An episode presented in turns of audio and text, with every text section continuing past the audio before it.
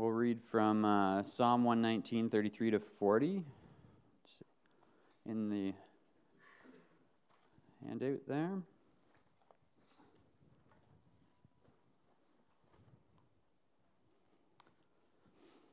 Starting at 33.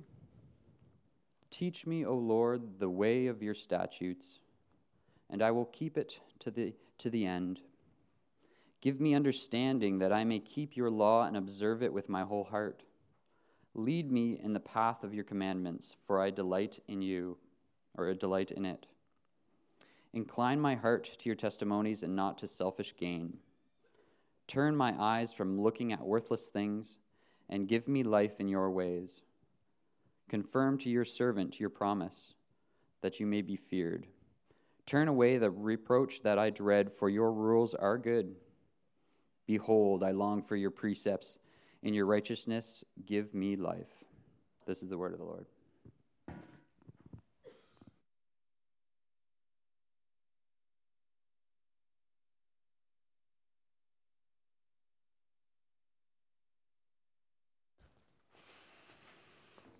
Thank you, Matt. Okay. Um,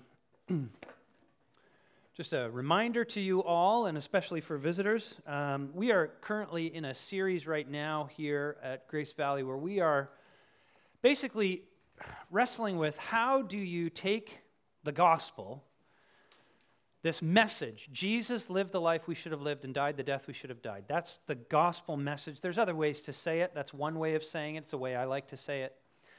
How do you take that gospel message and actually work it out in your day to day life as a Christian. And we've been making our way through different areas of, uh, of importance and concern. And this morning, we're going to talk about the law. And just a reminder to you that uh, if you want to ask a question at the end of the message, uh, there'll be a time, hopefully, for uh, a little bit of Q&A. If you have questions that you want to ask, you can text them to me. My number's in the bulletin there under the sermon. You can also raise your hand, that's fine as well. But we're talking about the, the law. If you read through the Bible, and you don't even have to be very familiar with the Bible to know this about the Bible, uh, you discover that it is full of rules. The Bible is full of rules. There are prohibitions about what you can't do, there are commands about what you're supposed to do. It all seems very bossy, actually. Do this, don't do that, keep this, get rid of that. You have the Ten Commandments, which we read, that's one summary of it. Then you have the Sermon on the Mount. In the New Testament, you get to the New Testament, you think, okay, we're finally done with all these laws and rules and stuff, because, you know, the God of the Old Testament, he kind of was very stern and he wanted to make sure people were doing the right thing and living the right way. Let's get to the New Testament, the good stuff, where Jesus comes and he's all about love and kindness and gentleness. And, and then he sits down and he preaches the Sermon on the, on the Mount, which basically says, You thought that the Ten Commandments were tough. You had no idea. Let me explain to you what they're really saying, and things just get worse, in a sense. For some people, all this law stuff, all these rules, is it's bad. Uh, you know, as someone who gets the opportunity to talk to, to non Christians a fair bit, one of the things I discover is that, that they don't like this book of rules it makes God look like a control freak.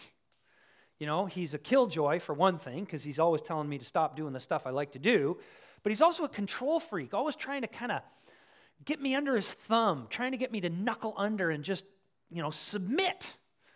And they don't like that. They think, in fact, that's actually a bad thing. And I'll explain a little bit about that, uh, a little more about that in a few minutes. But not only non Christians, Christians sometimes have a problem with the law too. Um, I don't know if you know this, but today is Reformation Sunday. Some of you have, may have heard of this thing called the Reformation. Pretty big deal, actually. 500 years ago, on October 31st, anyway, uh, 500 years ago, uh, the Reformation began. It was a time of rediscovering the gospel. This gospel of just what's called justification by faith, which basically said this I don't have to earn God's favor by doing good things and living an upright life. I receive God's favor. He loves me based upon what Jesus did for me in his perfect life and in his dying on the cross for my sins. And therefore, these are Christians sometimes wonder to themselves, like, what's the point of the law now? I'm saved by grace through faith. I don't have to obey to get God to love me. God loves me anyway, even when I'm a sinner, even when I'm doing stuff I'm not supposed to be doing. He still loves me. His love for me is not dependent upon that. So why should I keep these laws anyway? Because frankly, just like non Christians, half of them I don't like. Come on, be honest, Christians. Half of them you don't like either. So you wonder to yourself, what's the point of the law? What's the, what's the point of obeying the law? Well, that's what we're going to try to think through for a few minutes this morning. We're going to try to understand the place of God's law in our lives and why it's so important. Now, theologians talk about the first, second, and third use of the law. I'm not going in that direction if that's what you're expecting. We talked a little bit about the first use of the law during the time of confession, where we said that the law shows us that we're a sinner in need of a Savior, it drives us to Jesus Christ. There are other uses to the law. We're kind of going to be talking about the third use of the law this morning, but really what I want you to think about is, is the goodness of God's law. God's law is good. We look at the Bible and we see it full of rules and we think to ourselves, oh man, why do I have to follow this stuff? And we don't understand God's law is actually really, really, really good. And we're going to hopefully find a motivation to actually obey it because it's all well and good for us to say, oh, yeah, God's law is really good, but we have these hearts that still want to do our own thing. So, how do we get motivated to actually obey God's law? That's what we're going to do. There is an outline in your bulletin if you want to follow along, just to help you, a bit of a roadmap to help you see where we're going and what the point of all this is. So, let's go to work. We're starting with point number one the goodness of the law. And this is the big one. This will take the most time. Look at verse 39 in, uh, in your Bible passage. What does it say there? Paul says, or Paul, not even close. Uh, uh, David says this: "Turn away from, uh, sorry, turn away the reproach that I dread, for your rules are good." The Bible says God's rules are good. Now, if you're a Christian, you might just sort of, without thinking about it, agree with that. And if you're a non Christian, you might simply, without thinking, disagree with that. What I would like us to do this morning is think a little bit about it and understand exactly what the implications of this actually is. Notice that David says, Your rules are good.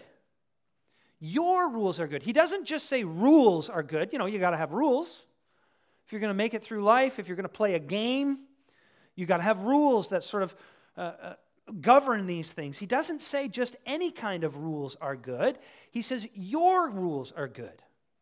Now, understand something. Today, in our modern context, right now, in our cultural moment here, October, whatever date it is today, 2017, that idea, rules are good, is crazy.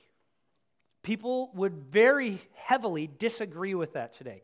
Outback Steakhouse says no rules, just right. Okay? Today, people, secular people in our secular uh, context, they would say rules are not good because rules, what they do is, is they, they, they limit you. Rules stifle you. Rules force you to uh, conform. Rules are really just power plays to get control over you. So, you know, when you're a teenager and you're living in your parents' house, you can't wait for the day when you get to move out and you're no longer under mom and dad's rules. You know, clean your room. Why? Because I said so. What? Make your bed. Why? I'm just going to make it messy again tonight anyway because I said so. What? I can't wait to get out and I don't have to live under your rules. In the secular world, in our secular philosophy right now, what we think is is we think flourishing as a human being means getting rid of rules. Getting out from underneath rules, especially religious rules, especially the rules of God, because God is just kind, trying to control you. And, and what you need in order to, to actualize yourself as a true, authentic human being is you need to create your own rules. You need to decide for yourself how you ought to live. You need to decide for yourself what is true and what is right and what is good and what is worthwhile. So, rules are a bad thing. But here's the thing one of the things this passage shows us is, is that nobody is ever free from rules. Look at verse 37. David says this He says, Turn my eyes from looking at worthless things. He literally what he's saying is, is he, he says, basically, stop me from gazing upon these worthless things. And worthless things are sometimes, uh, in other translations, translated idols. But what he says is, is I'm gazing upon these idols. I'm, I'm, I'm stuck being captivated by these so called worthless things. And then a little further down, or sorry, just sorry, not further down, further up in verse 36, he says, Lead me, oh, sorry, incline my heart to your testimonies. Now, in, in Scripture, the heart is not just a place where you have emotions like I love stuff or I hate stuff or I'm depressed or I'm feeling good, that kind of thing. In, in, in, um, in the scripture, the heart refers to not, ju- not just the seat of the emotions, it actually refers to the center of your will. It's the place where your will comes from. It's the sort of the governing center of, of all your actions and all your decisions and all your loves, etc. So when he says incline, he says, incline my heart to your testimonies and not to selfish gain. What he's saying is, is that my will, my, my default mode of operating is to be selfish, is to be captivated by myself to be controlled by myself. And he is asking God to turn his heart away from that, and he's asking God to turn his eyes away from that. In other words, he doesn't have absolute freedom to do whatever he wants. He's controlled by these idols and by this, this selfish default mode of operating. He thinks he may be free, or you, sorry, you think you may be free, but what David is showing us here is that we are all, all of us, living under something that matters most to us. There is something that matters most to you. And that thing that matters most to you, that has captivated your imagination, that has captivated your heart, that thing, that thing is your God.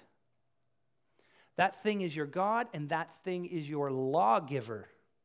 What I mean by that is that's the thing that governs your life. That's the thing that, that directs your decisions and controls your decisions. You may think you're free, but you're not. Now, I could, and I would love to like spend the next 30 minutes just unpacking that, but we can't do that because we can't stay here forever. But I can give you just one really great example, I think. Uh, some of you know who Chris Evert is. Chris Evert was a world class tennis player. She was a world champion. She's won Wimbledon. She's won the US Open. She was one of the greatest of her generation. She would have been the greatest of her generation, but she came up against Martina Navratilova. So, you know, second best is pretty good. Anyhow, in an interview talking about her life as a tennis player, listen to what she said. The, or, sorry, talking about her life after tennis, this is what she said. I had no idea who I was. She's retired from tennis. She doesn't play tennis anymore. She says, I had no idea who I was or what I could be away from tennis. I was depressed and afraid because so much of my life had been defined by my being a tennis champion. I was completely lost. Winning made me feel like I was somebody. It made me feel pretty. It was like being hooked on a drug. I needed the wins, I needed the applause in order to have an identity. Now, listen, this is a woman who freely chose, she freely chose to be a tennis player. She decided at some point in her life, I am going to pursue excellence in tennis and go as far along in it as I can. She would never have thought to herself that she had submitted to any law outside of herself. And yet, what does she discover? She's ruled, she's controlled by this need to be a tennis champion. Now, you might say to yourself, well, okay, she's a neurotic person. That's not me. You might say to yourself, Well, I, I rule myself. I am control of myself. I don't let anybody take control over me. I don't submit to anybody. But you got to understand, when you do that, that means that, that your idol is basically freedom. That's what rules you. And so you will not give up autonomy. You will not, maybe you have a hard time being in relationships because as soon as you're in a relationship, it, requires some give and take, and you don't want to give. You only want to take. You won't take responsibility thing for things. You won't let yourself uh, sit under obligations. The point is, you can't escape law. Nobody can escape law. We're all living under law. We're never free from laws. But, okay, if that's true, what we need to realize then is that that does not mean, however, that all rules and all laws are good. Some rules, some laws that we sit under are bad, right? Look at David again. He, he, he mentions your rules he keeps saying your laws he, he says over and over again your commands he's not he's not saying anybody's commands and laws are good he's saying god's laws and commands are good and why is that so important and we get a little help from a philosopher catholic philosopher by the name of Alasdair MacIntyre. and he wrote a book called after virtue it's a phenomenal book i admit i have not read it i'm too dumb to read books like that but i read smart people who make things simple for people like me and in this book, he says something very interesting, incredibly insightful. He says, I can't know if something is good until I know what it's for. Okay? I can't know if something is good until I know what it's for. Now, think about this. I, let me explain what he's talking about with a very clear illustration. I, uh, I don't live in a very, I don't have a lot of property, so I don't have a lot of space for tools, nor do I have a lot of money to spend on tools, nor am I good at anything that requires tools, so I don't have a lot of tools. I'm not a fixer upper kind of guy. And so I am very often, when I have to do something mechanical or fix something around the house, I am very often using the wrong tool for the job. I don't know, some of you may relate with this. Uh, so uh, if I have a, a bolt uh, or a nut on a bolt that I need to get off and I don't have the right wrench, what do I do? I go and I use a vice grip because I have a vice grip. So what do I do? I put that vice grip on there and I try to unscrew that nut. And of course, what do I do? I strip it. You strip the nut. Why? Because the vice grip was not made to be used for that purpose. I'm using the wrong tool for the job. So, is the vice grip a good wrench? No, it's not a good wrench. It may very well be a very good vice grip when it's being used for the things it's made for, but it's not good at doing the things it's not made for. And what David teaches us here is that purpose matters. Okay? Scripture says God teaches us that, that He built us. He built everything in the universe. He Everything has been created by him. And therefore, he gave laws that govern every aspect of the universe. There's physical laws, right? There's the law of thermodynamics, there's the law of electromagnetism, there's the law of gravity, there's all these, there's, there's laws of chemistry, and they govern the physical realm. But because God is the creator of everything, that means that he is the creator of the spiritual and the moral realm as well. And he's created laws that govern that as well. God's laws aren't arbitrary. When, when David says your laws are good, he's saying that, that God's specific laws are, are not arbitrarily made. It's not like God is kind of up there, he creates this universe, he creates you and me, and he, and he kind of sits back and he goes, Well, yeah, I'm God. You guys are my creatures. Got to have some laws. Got to show you who's boss. Hey, you, don't lie. Hey, you, be generous. Hey, you, watch what you're doing with your sexuality. He doesn't just sort of throw things out just to kind of prove who's in charge. He's created laws that govern our spiritual moral life as our creator. His laws are good. Why are his laws good as our creator? Well, they're good because they cause us to flourish. Look at verse 37. Uh, turn my eyes from looking at worthless things and give me life in your ways. That's what's good. Look at verse 40. Behold, I long for your precepts. In your right, or for in you no, in your righteousness, sorry, give me life. A little hard to see. There's not great light in this place. Behold, I long for your precepts. In your righteousness, give me life. God's laws are good because God's laws are life giving. They vitalize you, they, they energize you, they quicken you, they nourish you, they enable you to, learn, to flourish. God's laws create the environment, create the circumstances in which your life flourishes. If you take, I use this illustration all the time, so if you've heard it before, I apologize. It's a really good one, though. You go stand by a stream, go, go down by the Ogilvie Bridge right now, and you'll see salmon running up, the, up Spencer Creek. It's pretty awesome, pretty cool. You, when you watch fish in water, they're alive, right? They're energized, they're vital, they're darting in and out, they're shaking their tails as they push upstream, they're, they're, they're, they're free. But what if you stood by that water and you said, You poor little fishies, I feel bad for you that you are constrained by the river living in water like this. I want to set you free to experience all that the world has to offer. And so you go out in that river and you snag one of those, uh, one of those, those tra- uh, salmon and you drag it up on shore and you plop it down on the side of the shoreline and you say, Be free. What will it do? It will sit there and gape. And eventually it will begin to wither and die.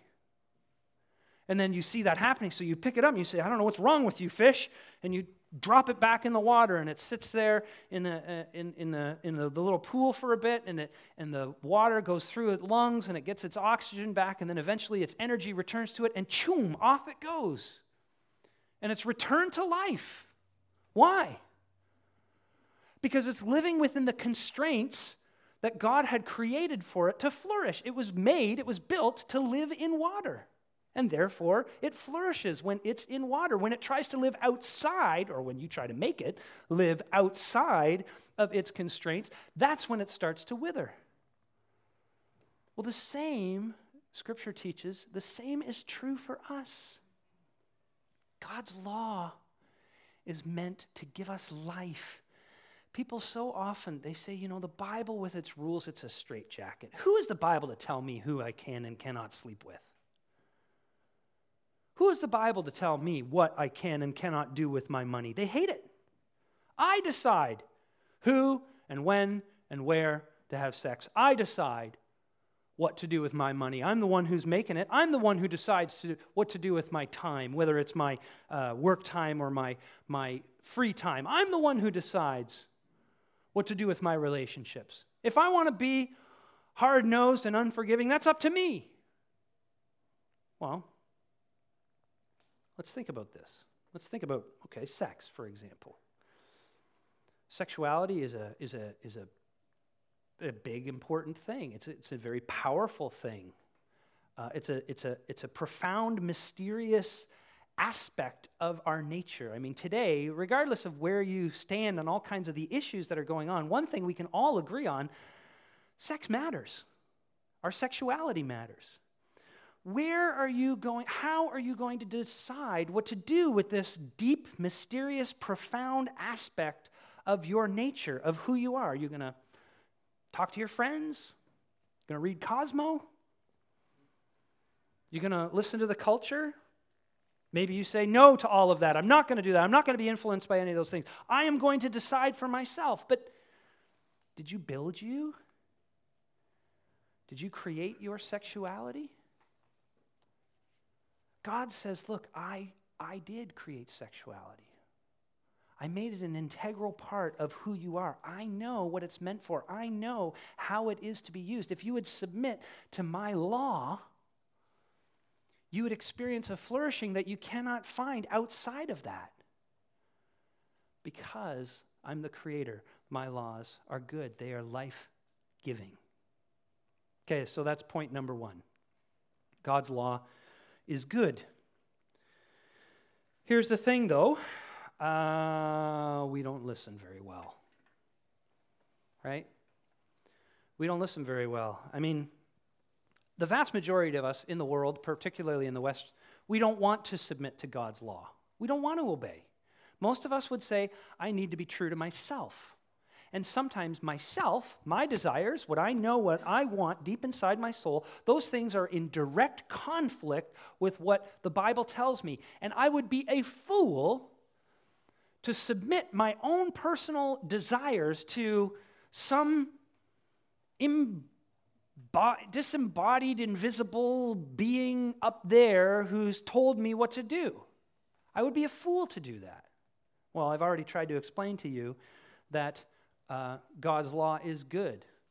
So maybe now you're saying to yourself, okay, I've heard that, that, that God's laws are good, but here's my problem. I'm afraid to submit, or if you're a Christian, you do believe that God's laws are good, but you find yourself constantly fighting against those laws because you know that deep down inside, some of them you really like and many of them you may not like. How do you do that? How do you get from, yes, I believe God's law is good, to, I want to obey God's law and, and do God's law and observe God's law in my life? We need a motivation.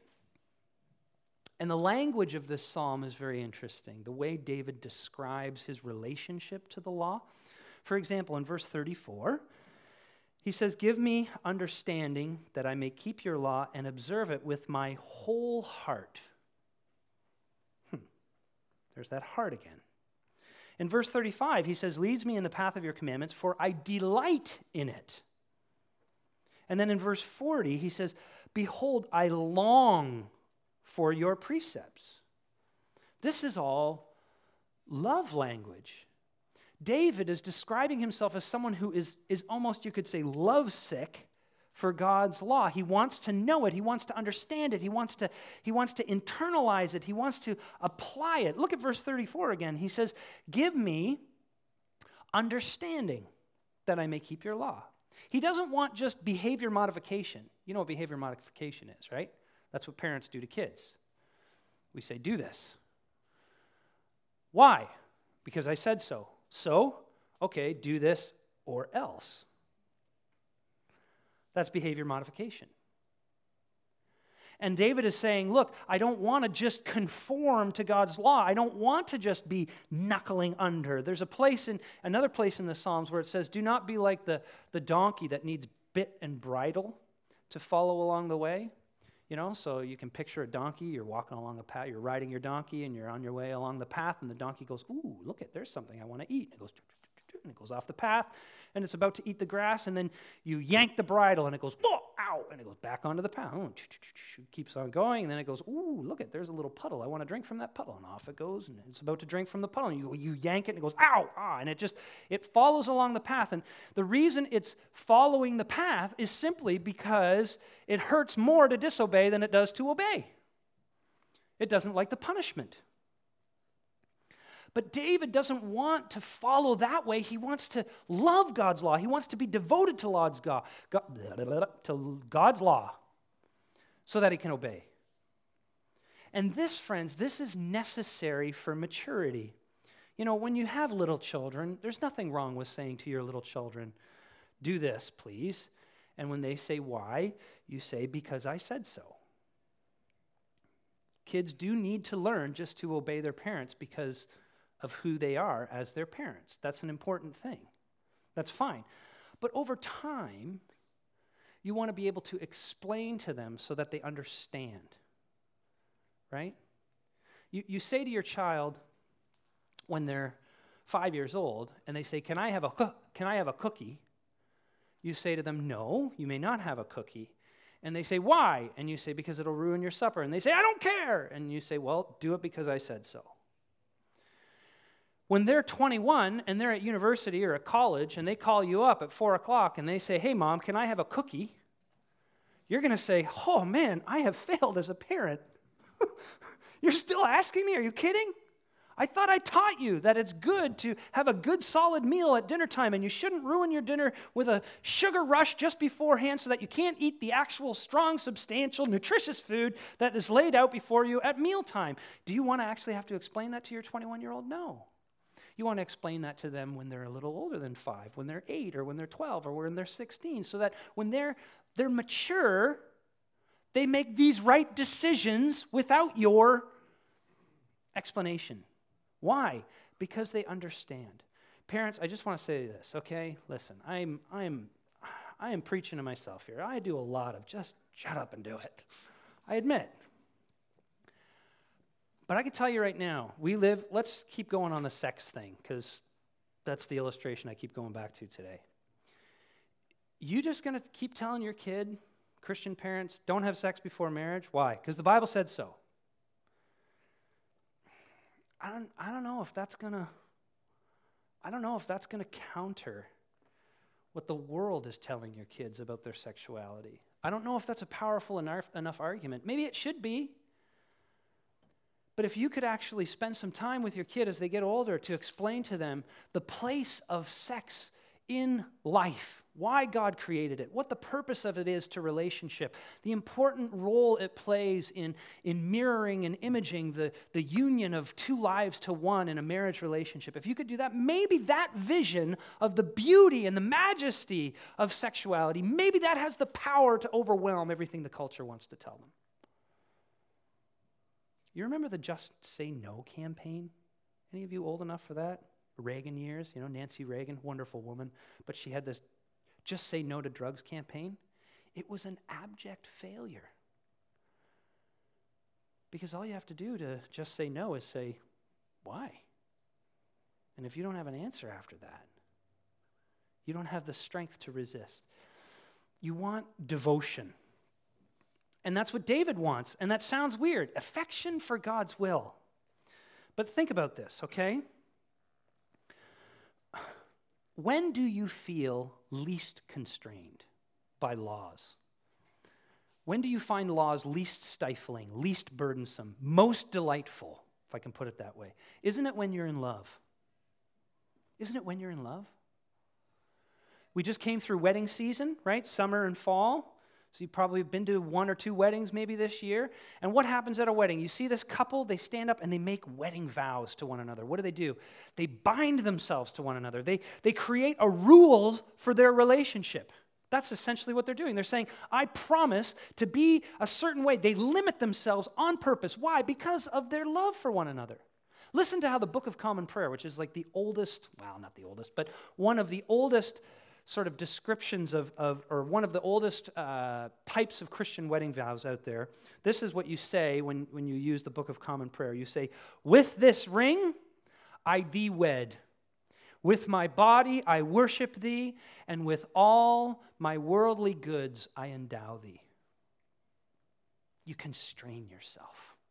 You purposely limit yourself. You give up your autonomy.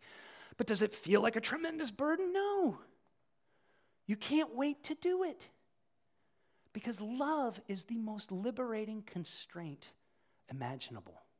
When you are most in love, you feel most unrestricted. Even though the first thing you give up when you fall in love is your autonomy. That's the first thing you give up.